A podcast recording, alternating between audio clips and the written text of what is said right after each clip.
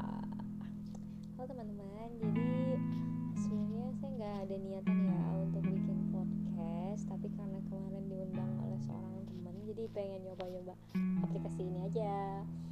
Nah sebenarnya udah punya rencana yang banyak sih untuk pengen berkarya di bidang untuk buat podcast. Jadi karena selama ini kan nulis gitu ya, ternyata penulis juga harus pintar ngomong penulis zaman sekarang tuh dituntut untuk bisa juga menyampaikan apa isi pikirannya tuh dengan cara public speaking. Nah ini tuh harus salah satu skill yang